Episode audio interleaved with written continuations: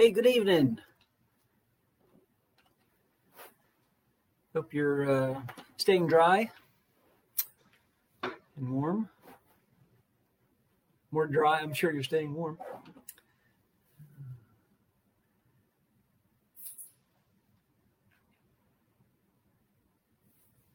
It's almost seven o'clock. We'll get started pretty close to seven o'clock tonight. I got kicked out of my uh, living room, and so I'm in a different room tonight, but not too far away.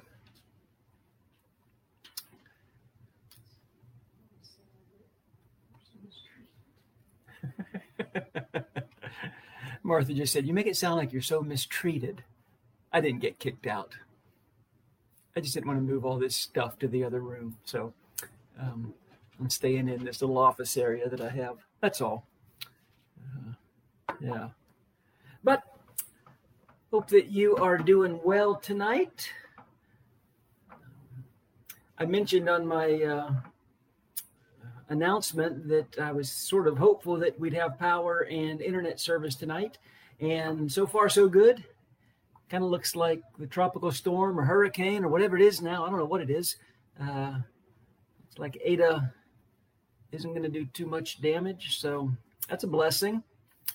Um, I want to say, too, uh, happy Veterans Day. Thank you to all the veterans. I know that um, some of that sort of got lost with the storm and other news, but so it's a good day to remember all the people who have served us in the military and and I know we got a lot of our Bay Area family that um, that is past and present military. So thanks for all that y'all have done and are doing. Appreciate our veterans every day, but especially today. Good thing to remember. Um, yeah. Uh, seven o'clock, and going to get started in just a second. Glad that see Aloha and Victoria are here, and Martha's watching. So that's a quorum. Let's go. I asked you to be thinking about um, the most dangerous thing that you've ever done, or a very dangerous thing that you have ever done. And a couple reasons for asking that. One, and the main reason, I just want to know. I'm just interested to know because I'm always surprised by uh, things that people have done. Um, it's going to tie into our lesson. It's going to all fit together beautifully. Uh, but post in the comments. One, just let us know you're here. Let, let, let me know that uh, I'm not alone here. Uh, it's encouraging to see other people are with us. And then something that you have done, something you've tried that most people would consider dangerous. And I just mentioned Veterans Day. If you're a veteran, it's not a competition, but you win. Okay, um, you know, military service, uh, even if it's not combat service, is certainly um, dangerous on a lot of levels. So uh, yeah, you win, but maybe there's some other people who have done things that are considered dangerous. I, I try to think of something that I have done that's considered dangerous. And if you go from like birth to age 22, I've got dozens of dangerous things. Growing up on a farm, it seemed like everything we did was kind of half nuts and dangerous. Um, when I was in my youth ministry years, I did a bunch of stupid things, not so much dangerous. And really, as a preacher, I'm kind of out of the danger zone. I don't do dangerous things anymore. I've never parachuted or anything like that. And there was a time when I would like to have done stuff like that. It, there's no draw anymore. Um, but let us know if you have done anything dangerous. Um, Martha's going to let me know if anybody says. Jackie Hudson going in a cave dive. Jackie Hudson caving. I found out you can't. You're not supposed to call it spelunking anymore. It's caving. A cave dive, as in as in diving. Tampa from Boston. Debbie moved to Tampa from Boston. Dangerous. Lois said Phil took me skiing in Vail, Colorado in college with absolutely no instructions. Lois been skiing in Vail without knowing how to ski. uh, Just point skis downhill. uh, teaching his daughter to drive. Who's that? Frank LeGrand. Frank LeGrand. Yeah, all of us have taught our children to drive. It is, that is taking your life in your own hands, isn't Dave it? Uh, working uh, construction in college. Dave, Northeast construction. Woods, Two Forza. Okay. Gina Scuba Diving. Scuba diving by Gina. Taught middle school. Who said they taught middle school? Gina. Gina. Gina Thurman? Okay. Yeah. Uh, That is that's not dangerous. That's very bold too. Janae a dangerous. fi- uh, fire tower. Nice. Uh, Married to a fireman. Almost attacked by a shark while I was diving for lobster. That that's it, Keith. That's all you got. I would have thought you would have done something. You know, attacked by a shark. Come on, almost attacked by a shark. Uh, Jimmy, yeah. Jimmy Brimpree, uh, Christian, was 19, going 90 to 100 on State Road 40. Going 90 to 100 on State Road 40. But Jim puts this caveat before I became a Christian. Pat uh, camp. Camp. Yeah. Okay, there. I have done dangerous things. Um, camp. Yeah. Travis, I once flew over Mount St. Helens in a rickety plane with a pilot with no legs. Travis.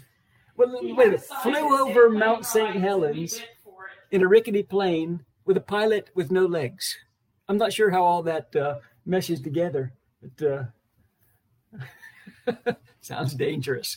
Okay, good. Yeah. See, I, I good. This is great. I worship with some real risk takers. Uh, that's good. And if, if I didn't say it, I, I don't. if Martha didn't mention what the dangerous thing you did, it's because we don't we don't see all the friends with her on comments. Must not be friends with her on Facebook. She says. I'm not sure how that works, but uh, good. I'm looking forward to going back and reading some of those. Wait. Jim or Linda Nettler flying in a high rise, fighting a high rise fire. Jim. Yeah, well, Jim, yeah. Again, yeah, Jim's going to win the, the the competition here, fighting a high rise fire. When I was 10 years old, walked out onto a footbridge over the Grand Canyon Ooh, while Debbie. my brother was rocking it. Debbie on a footbridge over the Grand Canyon at age 10. Probably not all the safety features then while somebody was uh, swaying the bridge. Okay. You know, we think back about things that, what have I done that's sort of dangerous or risky? And we can, we can think of some things, can't we? And where I want to go tonight is how about spiritually? On a spiritual level. Have you ever done anything, not so much dangerous, okay, but at least something that you thought was a little bit risky? Um, I, I've found out as I talk to people who have been followers of Jesus for a pretty long time, people that I know have a, a, a pretty good walk with the Lord. I, I listen to their stories, and people usually tell me, you know, the, the times when I feel like I grew the most, the times when I felt like I was really close to God, are the times that I stepped out of my comfort zone. And, and, and I agree with that. I look back at some of the um, highlights or, or some some just some good memories of my Christian walk.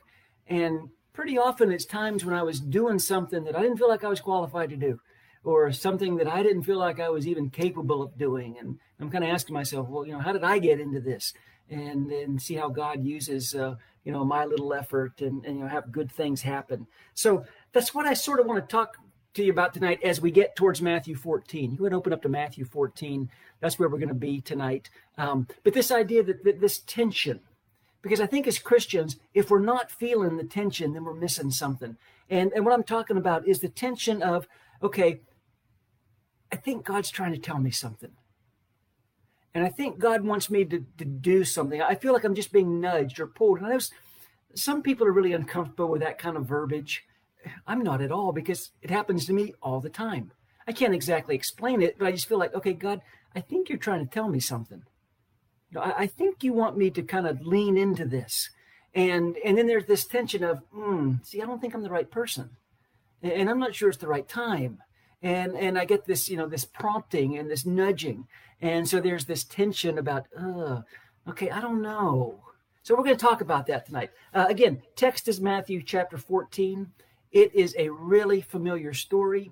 In fact, it's two really familiar stories that we're going to talk about, but they're connected. And I think they're connected more than sometimes we uh, realize they are. Um, but it's a story, the two stories, that kind of describe that tension of how we feel like God's calling us to do something, but we're not exactly sure how it's going to get done. We're not exactly sure we're the right person for it. So I just want to read through uh, the text, and we're going to stop pretty often and make some comments and hopefully get to where I hope to end up at. But in Matthew chapter 14, I'm picking it up in verse 13. Um, the story of feeding the 5,000. It is uh, the only miracle outside the crucifixion and the resurrection uh, that's mentioned in all four Gospels. So, but I'm using Matthew's account. Matthew chapter 14. That's the only place we're going tonight. You can stay right there. Verse 13. Jesus heard what had happened. When Jesus heard what had happened, he withdrew by boat privately to a solitary place. What Jesus had just heard was the murder of John the Baptist. And you probably remember that John the Baptist was Jesus' cousin. Um, G- uh, John the Baptist was arrested by Herod because John kept preaching against Herod's marriage to his sister, which was both unlawful and immoral. And so Herod had him arrested, and through a series of events, uh, was actually uh, ultimately beheaded. Uh, Jesus, that's that's what has just happened. That's when he heard what had happened. Uh, he withdrew by boat privately to a solitary place. So Jesus loved John the Baptist, and he's trying to get away by himself. He's trying to get away by himself because he wants to mourn. Uh, he, he's sad. Uh, verse 13 Hearing of this, the crowds followed him on foot from the towns. It's tough being Jesus. So Jesus is trying to get away by himself. He's trying to mourn, and the crowds are all following him. And they're like, Jesus, okay, we know you want to be alone, but we want, we want, we want, you know, we need, we need, we need. Um, so they follow him. Verse 14. When Jesus landed and saw a large crowd, he's trying to get away. He's landed, there's a big crowd. He had compassion on them and healed their sick. As evening approached, the disciples came to him and said, This is a remote place, and it's already getting late. Send the crowds away so they can go to the villages and buy themselves some food. So the crowds walk about half a day to get to where Jesus is. Um, and it's really interesting to me how Matthew and, and other gospel writers kind of mention that he, he had compassion on them and healed their sick. Like, no big deal. You know, I would like a little more information there. I would have made a bigger deal about that, but Matthew doesn't. He had compassion on them and healed their sick. But now it's getting late. And everybody's getting a little bit tired. Everybody's getting a little bit hungry, including the disciples. Um, and so the disciples say, You need to send everybody away so they can get something to eat. Now, this is where the story starts to get pretty good. And this is where the story starts to get kind of interesting as it relates to what we're talking about tonight, especially. Verse 16 Jesus replied, They do not need to go away. You give them something to eat. They're in the middle of nowhere. Uh, there's, there's no towns around. There's no place to go purchase food. Everyone's hungry. And Jesus says, No, they don't go away. You give them something eat. And here enters the tension that I'm talking about okay, Jesus wants me to do something. Jesus, there, there's a problem here, and you want me to address it, but boy, I, I can't address this problem. You know, there, and there's this tension of, what do you mean, me do it? We can't do it. Uh, that can't be done. Yeah, there's there's a there's a problem. There's a need that should be met. Um, and, and and and I'm sure the disciples were feeling this tension. Okay, he wants us to do something, but I don't know what he wants us to do. I'm not sure what to do. And, and um, you know, maybe you felt that before.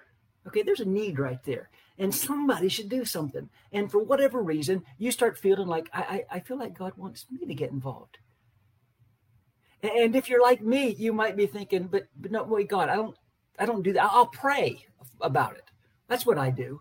Now I'll pray that somebody will volunteer in the children's ministry. I'll, I, will pray that the right person will get involved in the homeless ministry, or I'll, or I'll pray that someone will serve or someone will give. See, God, that's what I am. I'm a prayer warrior. That's kind of my thing. Um, don't expect me to do something because that's outside of my comfort zone. Because, hey, I know me. And if I get involved, somebody might expect me to do something that I'm really not equipped to do. And somebody might ask me questions that I'm really not equipped to answer. And, and you know, I, am I'm just not comfortable doing that. But, you know, Jesus says, no, no, you do it. And, and of course, the disciples do what we usually do um, they start making excuses. Now, quite often we won't make excuses. We'll just flat out say, no, no, you know, I've thought about that. I'm not going to get involved. But it's hard to say I'm not going to get involved. I'm not going to do it when Jesus is standing right there. So instead of saying, no, I'm not going to do that, they just start making excuses. Verse 17. We have here only five loaves of bread and two fish, they answered. Can't do it. You're asking the wrong guys. We're not equipped. We're not prepared. Not going to happen. And then notice what Jesus says in verse 18 Bring them here to me, he said.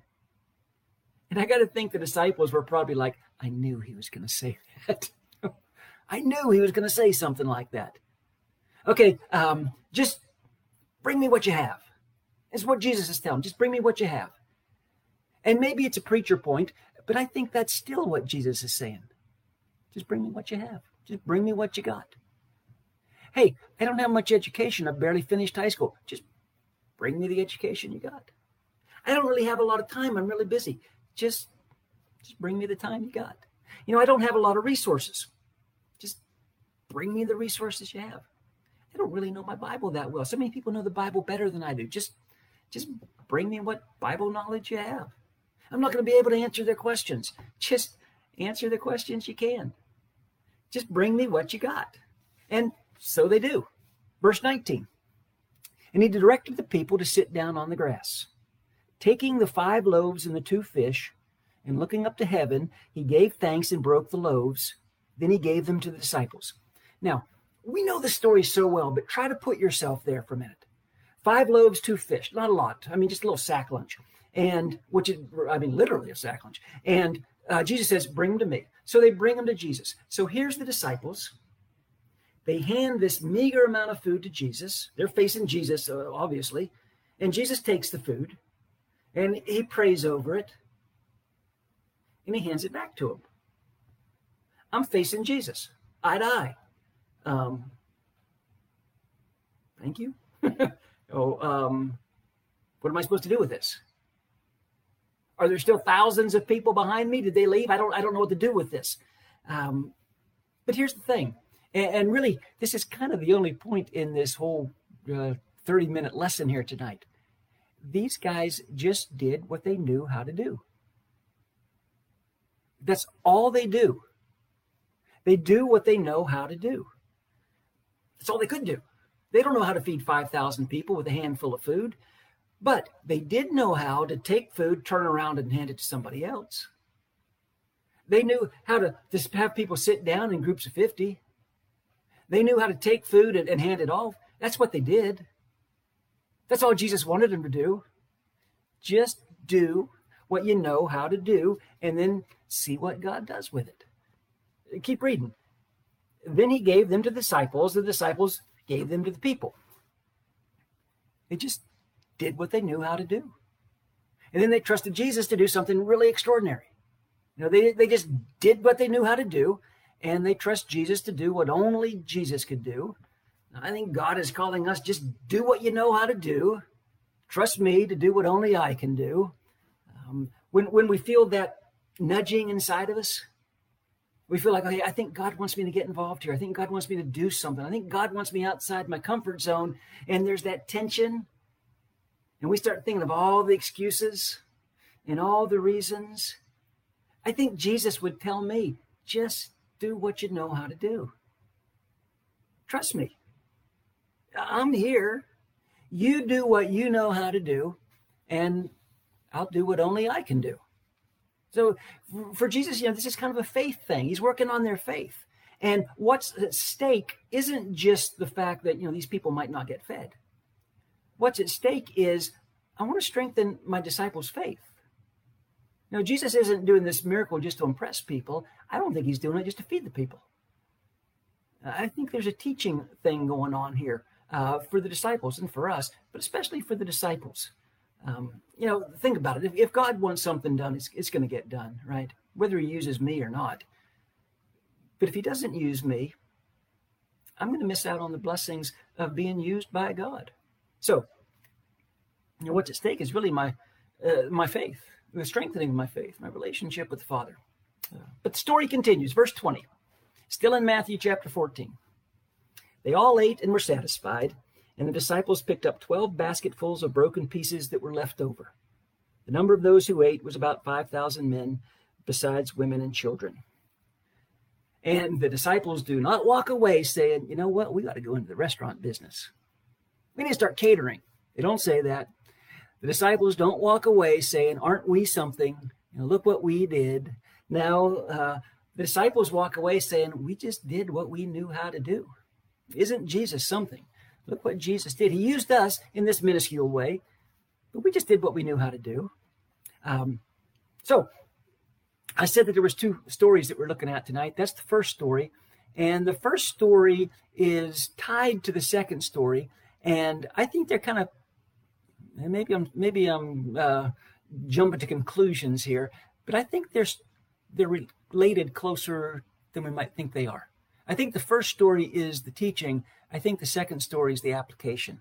Now look at verse 22 immediately. and It's, it's important that Matthew says this because he's tying these two stories together. Immediately, Jesus made the disciples get into the boat and go on ahead of him to the other side while he dismissed the crowd, which would have been interesting. Jesus dismisses the crowd, and you think about it, he just fed them, he's just been healing them, and now he says, Okay, it's time for you all to go home. Had I been in the crowd, I think I would have been saying, You know, Jesus, I'm going to hang out with you for a while. I mean, our, our health care is taken care of, our, our meals are taken care of. No, I'm, I'm, I'm going to hang with you for a while. But they don't. Somehow Jesus dismisses the crowd, and uh, we're told in the text that he removes himself to the mountainside to pray. Now, if you remember, that was his original uh, intention before the feeding of the 5,000. He was trying to get alone.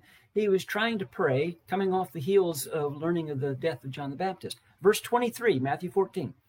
After he dismissed them, he went up to a mountainside by himself to pray. When evening came, he was there alone, but the boat, the disciples were in the boat headed across the lake, but the boat was already a considerable distance from land, buffeted by the waves because the wind was against it. So the disciples are, you know, in this boat, rowing, I suspect, um, and, and they've been in boats before. They've been on the lake before. It's nighttime. It's dark. The wind is against them. They're rowing. They're not making very much progress. Uh, but again, it's something they're good at. It's something they're comfortable doing. They've done this before. Verse 25. During the fourth watch of the night, um, which about 3 a.m., uh, Jesus went out to them walking on the water. When the disciples saw him walking on the water, they were, and the word that Matthew uses is terrified. It's a ghost, they said and cried out in fear. They see Jesus in the middle of the night in a, in a stormy situation, walking on the water. They are terrified. And I love the fact that Matthew, as well as the other gospel writers, are so brutally honest with us. I love the fact that they're really transparent. Remember, Matthew wrote the Gospel of Matthew. Matthew was in the boat as Jesus came, and Matthew admits we were all terrified. Now, if I was writing the story, if it was the Gospel of Tim and I was in the boat that day, that night, I maybe wouldn't say, Ooh, I was scared to death. You know, I might write something like, Jesus came walking on the water. When he approached the boat, we all started chanting, Jesus, Jesus, Jesus. And we rode along beside while Jesus walked on the water.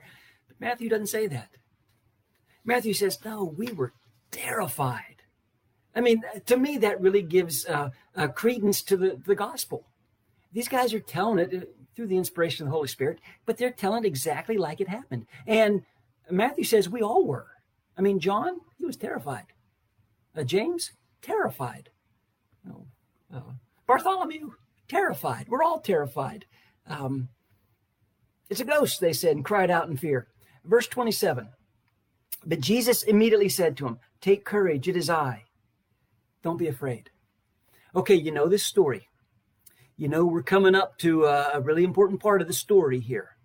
Jesus walks on the water. It's a ghost. They're terrified. No, it's me. Don't be afraid.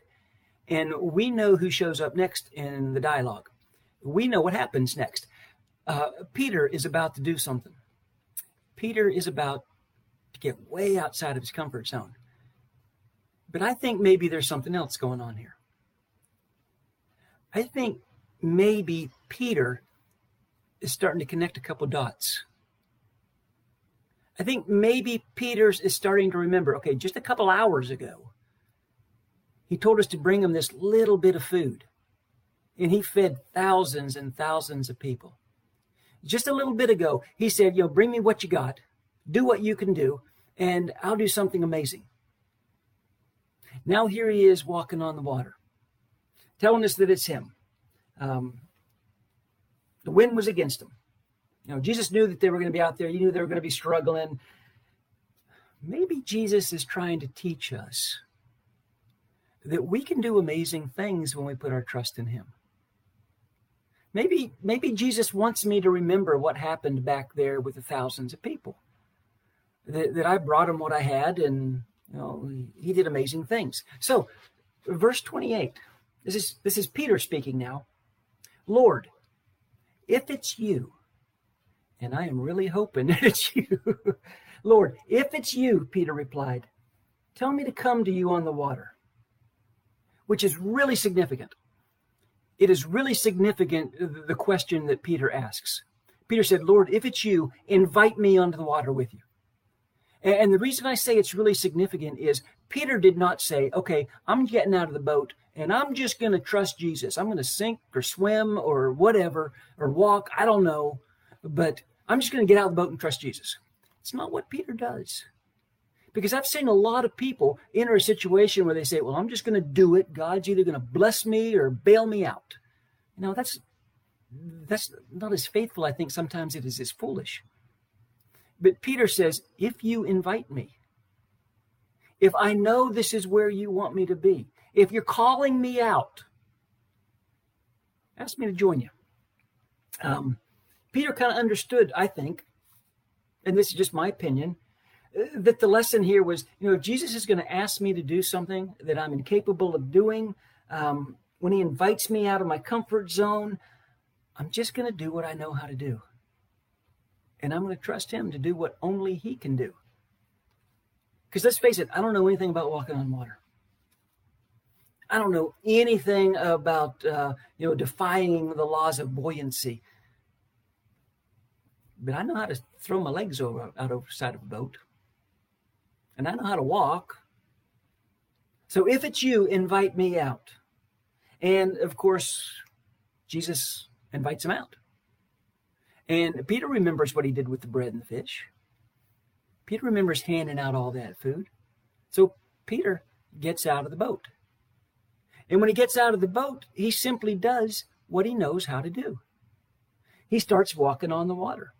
I'll, I'll do what I know how to do, and I'm going to put my faith in Jesus to do what only He can do.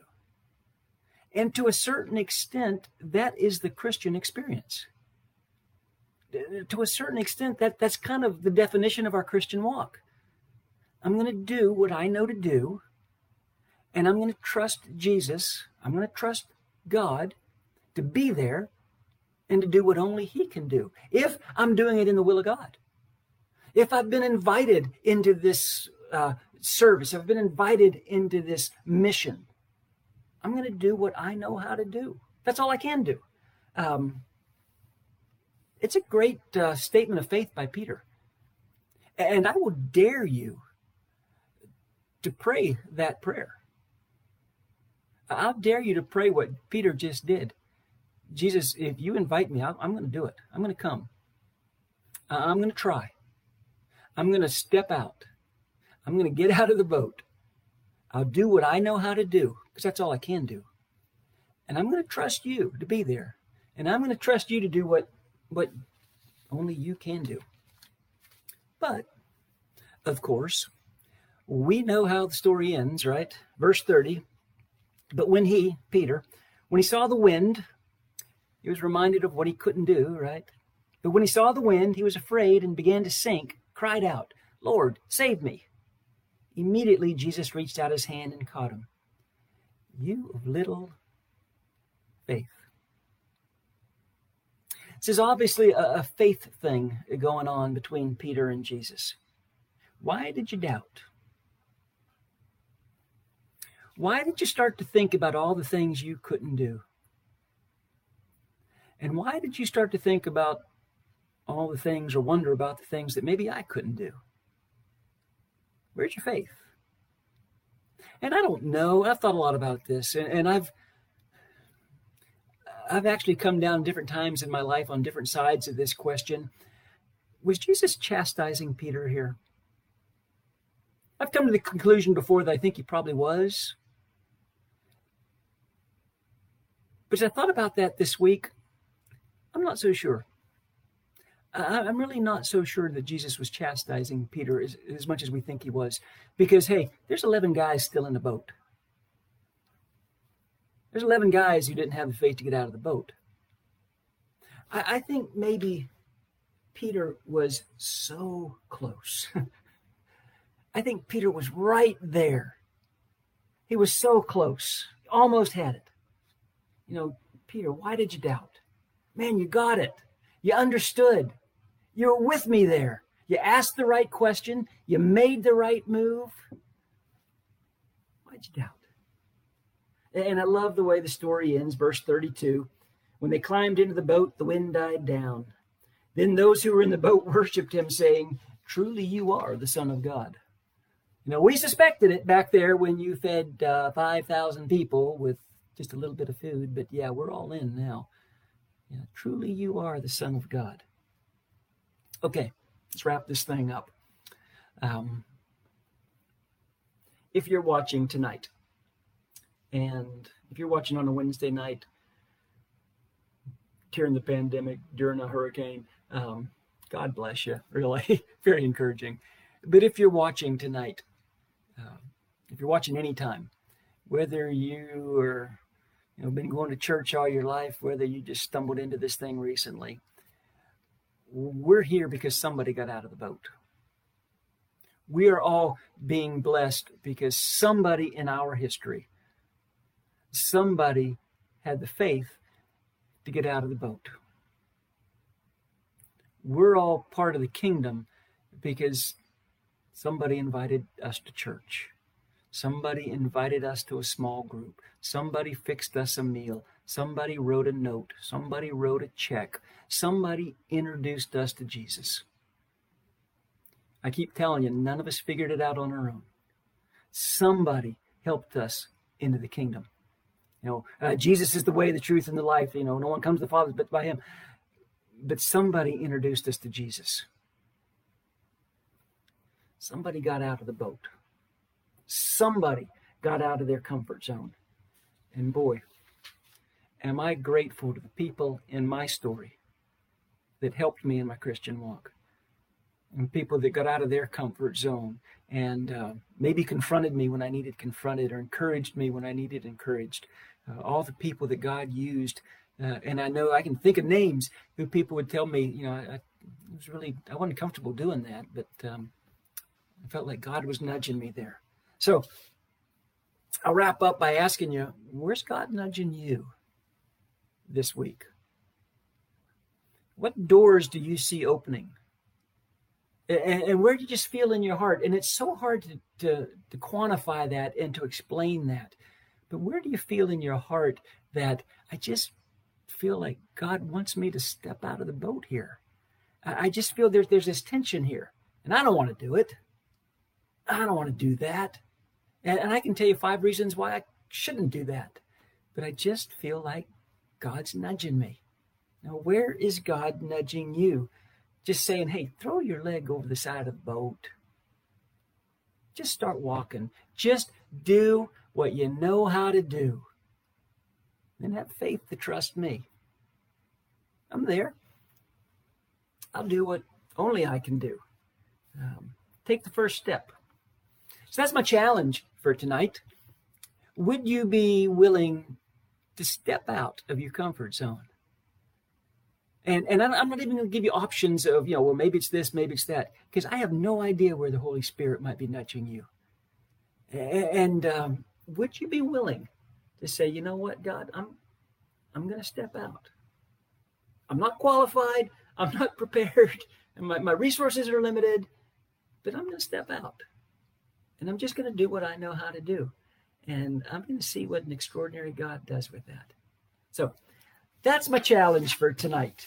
Um, I hope you were blessed by those stories that uh, those two stories that we know so well. Um, I, I, certainly, on one hand, I, I kind of hesitate sometimes, but not for long because I don't ever apologize for sharing things that we know so well. And I always tell you the reason they're so famous is because they're so good and there's so much in there. So, um, yeah, I love revisiting all those old stories that, you know, what can I learn from that? I always learn something new, and God always seems to put something new in front of me. I hope He did for you tonight, too. Um, I want to end with a prayer and a couple announcements. Um, uh, man, you know, the list just keeps growing of people that we need to be praying for and about. Uh, D. D. Harris had uh, uh, a knee and I think maybe a hip replaced too. I thought it was just a knee. Then someone told me there was a hip as well. And I saw on uh, Facebook that she'd commented, looking forward to tonight's discussion. So, D, if you're still with us, wow, man, we've been praying for you to, for the surgery to go well and, and all that. But man, to be here on a Wednesday night, uh, fresh off of uh, major surgery, uh, yeah, um, that's awesome. Uh, so be praying for Dee's quick recovery. Uh, found out that Dana Reed uh, tested positive for COVID 19, and we want to keep Dana in our prayers as well as Orlando and Devrina, who uh, also are dealing with COVID 19. Um, hmm? Orlando's home from the hospital, but uh, still has some some recovering to do. Um, Armando Trejo, Lillian's husband, is in the hospital with some blood clots and he got some cardiac issues going on too. So we want to be really prayerful for Armando. Um, Jessica Godwin, Jessica Godwin Boone now, um, just had a baby. Uh, excited about that, and also a little bit of complication after that. So want to be prayerful for Jessica and her baby and her family uh, as well. So lots of things to be praying about, and let's uh, let's go ahead and go to God in prayer. Father, we are so thankful that uh, that Matthew wrote what really happened, and that the Holy Spirit prompted him to tell us just exactly what we needed to know about the story of you feeding all those people, and the story of Peter getting out of a boat on a stormy night and and taking a few steps on the water. And uh, Father, may we read those not as long ago and far away, but may we read those stories as historical facts that you want us to know and that you want us to learn from. So we're thankful that's the kind of God we serve, a God that makes a lot out of little, and a God that defies what we say is possible. And I pray that uh, we would have the faith to allow you to do that in our lives, that you would take our little and make much, and that you would take um, our little bit of faith and allow us to join you and do some pretty amazing things for the kingdom. Uh, thank you for pushing us out of our comfort zone and, and help us to be more comfortable being uncomfortable. Uh, we're prayerful about the, the names and the families and uh, the people that I just mentioned that we know and love, uh, those that are needing healing, those that are needing comfort, uh, those that are needing encouragement. Father, I pray that you would bless them each. Um, and I'm thankful that uh, that you already know what I was going to ask, and you're already acting. So uh, bless us as we're uh, kind of waiting out this storm. We're thankful that it has turned out to be something that uh, not as serious as it might have been, and but we're pray, prayerful for uh, for safety as well. And as always, thank you for Jesus, and thank you for all the people who stepped out of the boat on our behalf uh, to introduce us to Jesus. It's in His name that I pray. Amen. Hey, again, man, thanks for staying with me tonight. Um, really encouraging. This would be a really good time to sign up for uh, worship service this Sunday. Um, if you go on the Facebook pages or the Bay Area website, you can sign up and get your name on there and make sure that uh, we have seating arrangements. Uh, I'll mention again that we want you back. You know, it, it's about time if you're comfortable. Um, we've uh, we've they've uh, a lot of people are working really hard to make it safe, and I feel much safer sitting in worship service than I do at Publix. I got to tell you. Um, so we're distanced and we're taking precautions and all those things. Uh, plus, I just worship better at Bay Area than I do at Publix. But uh, um, hey, anything that uh, any comments that uh, I need to be aware of? You know, a lot more safety comments. Okay, a lot more dangerous things were done that I'll read later. Yeah. Thanks for playing along. I think it's always fun. I love learning things about people. Um, so yeah. Um, also, another announcement. It is already man. Thanksgiving is coming up, and the college group is putting together some Thanksgiving baskets, um, and they would love some help. They would love to have some people uh, help them with uh, the purchasing, the packing, the delivering. Uh, there's some about 17 baskets will be fixed for people who are in a lower income area of Mango, you know, our neighbors. Uh, and then also, if you know of anybody within the family or within your family, they could just really use a Thanksgiving blessing, you know, a turkey and and uh, the fixings. Uh, call the office. Let uh, Aloha know, and she will put you in touch with the right people. And you know, um, it's a great way to serve. Uh, What blessing. put the site to sign up on, George, put the site to sign up for. Okay, um, in the comments, Martha said George has the site, uh, the link to sign up for worship, and uh, you know every week we get people say I forgot to sign up, uh, so well, don't forget. Um, oh, I, meant, I forgot to mention too. A lot of a lot of people have asked me about Dad. He is in a rehab facility right now in Brandon, and he'll be there for several weeks, trying to get a little bit stronger. Um, no visitation, obviously, but uh, we certainly, as a family, um, covet your prayers. Yeah, he's being isolated for two weeks, quarantined basically for two weeks, and um, even we can't see him very much for very long. So we certainly covet your prayers on uh, on his behalf, and he misses his church family. Um, so yeah, and I'll mention this too. I know I'm kind of rambling, but this was great. Aloha said, don't be shy to call the office about the basket. Aloha said, "Don't be shy to call the office about the baskets." Are people shy to call the ba- to call the office about things? I hope not. I hope not. Um, hey, this was great. Um, this past uh, yesterday, maybe the day before, I think it was yesterday though. News was featured on uh, uh, ABC News talking about uh, our vice president elect and the significance of a woman taking that role and the history of the, the politics and just the, the social significance. And I got to watch it, and it was so engaging and insightful. And um, uh, you might not know this. I've seen Renee on different. She's like the she's like the the media darling now. She's on TV all the time as a lawyer, talking about the significance of different uh, events and things. And um, it's pretty exciting to see one of our family members. You know, hey, I know her. Hey, that's Renee, and to hear it from a Christian woman's perspective. And uh, so, yeah, way to go, Renee. That was really cool.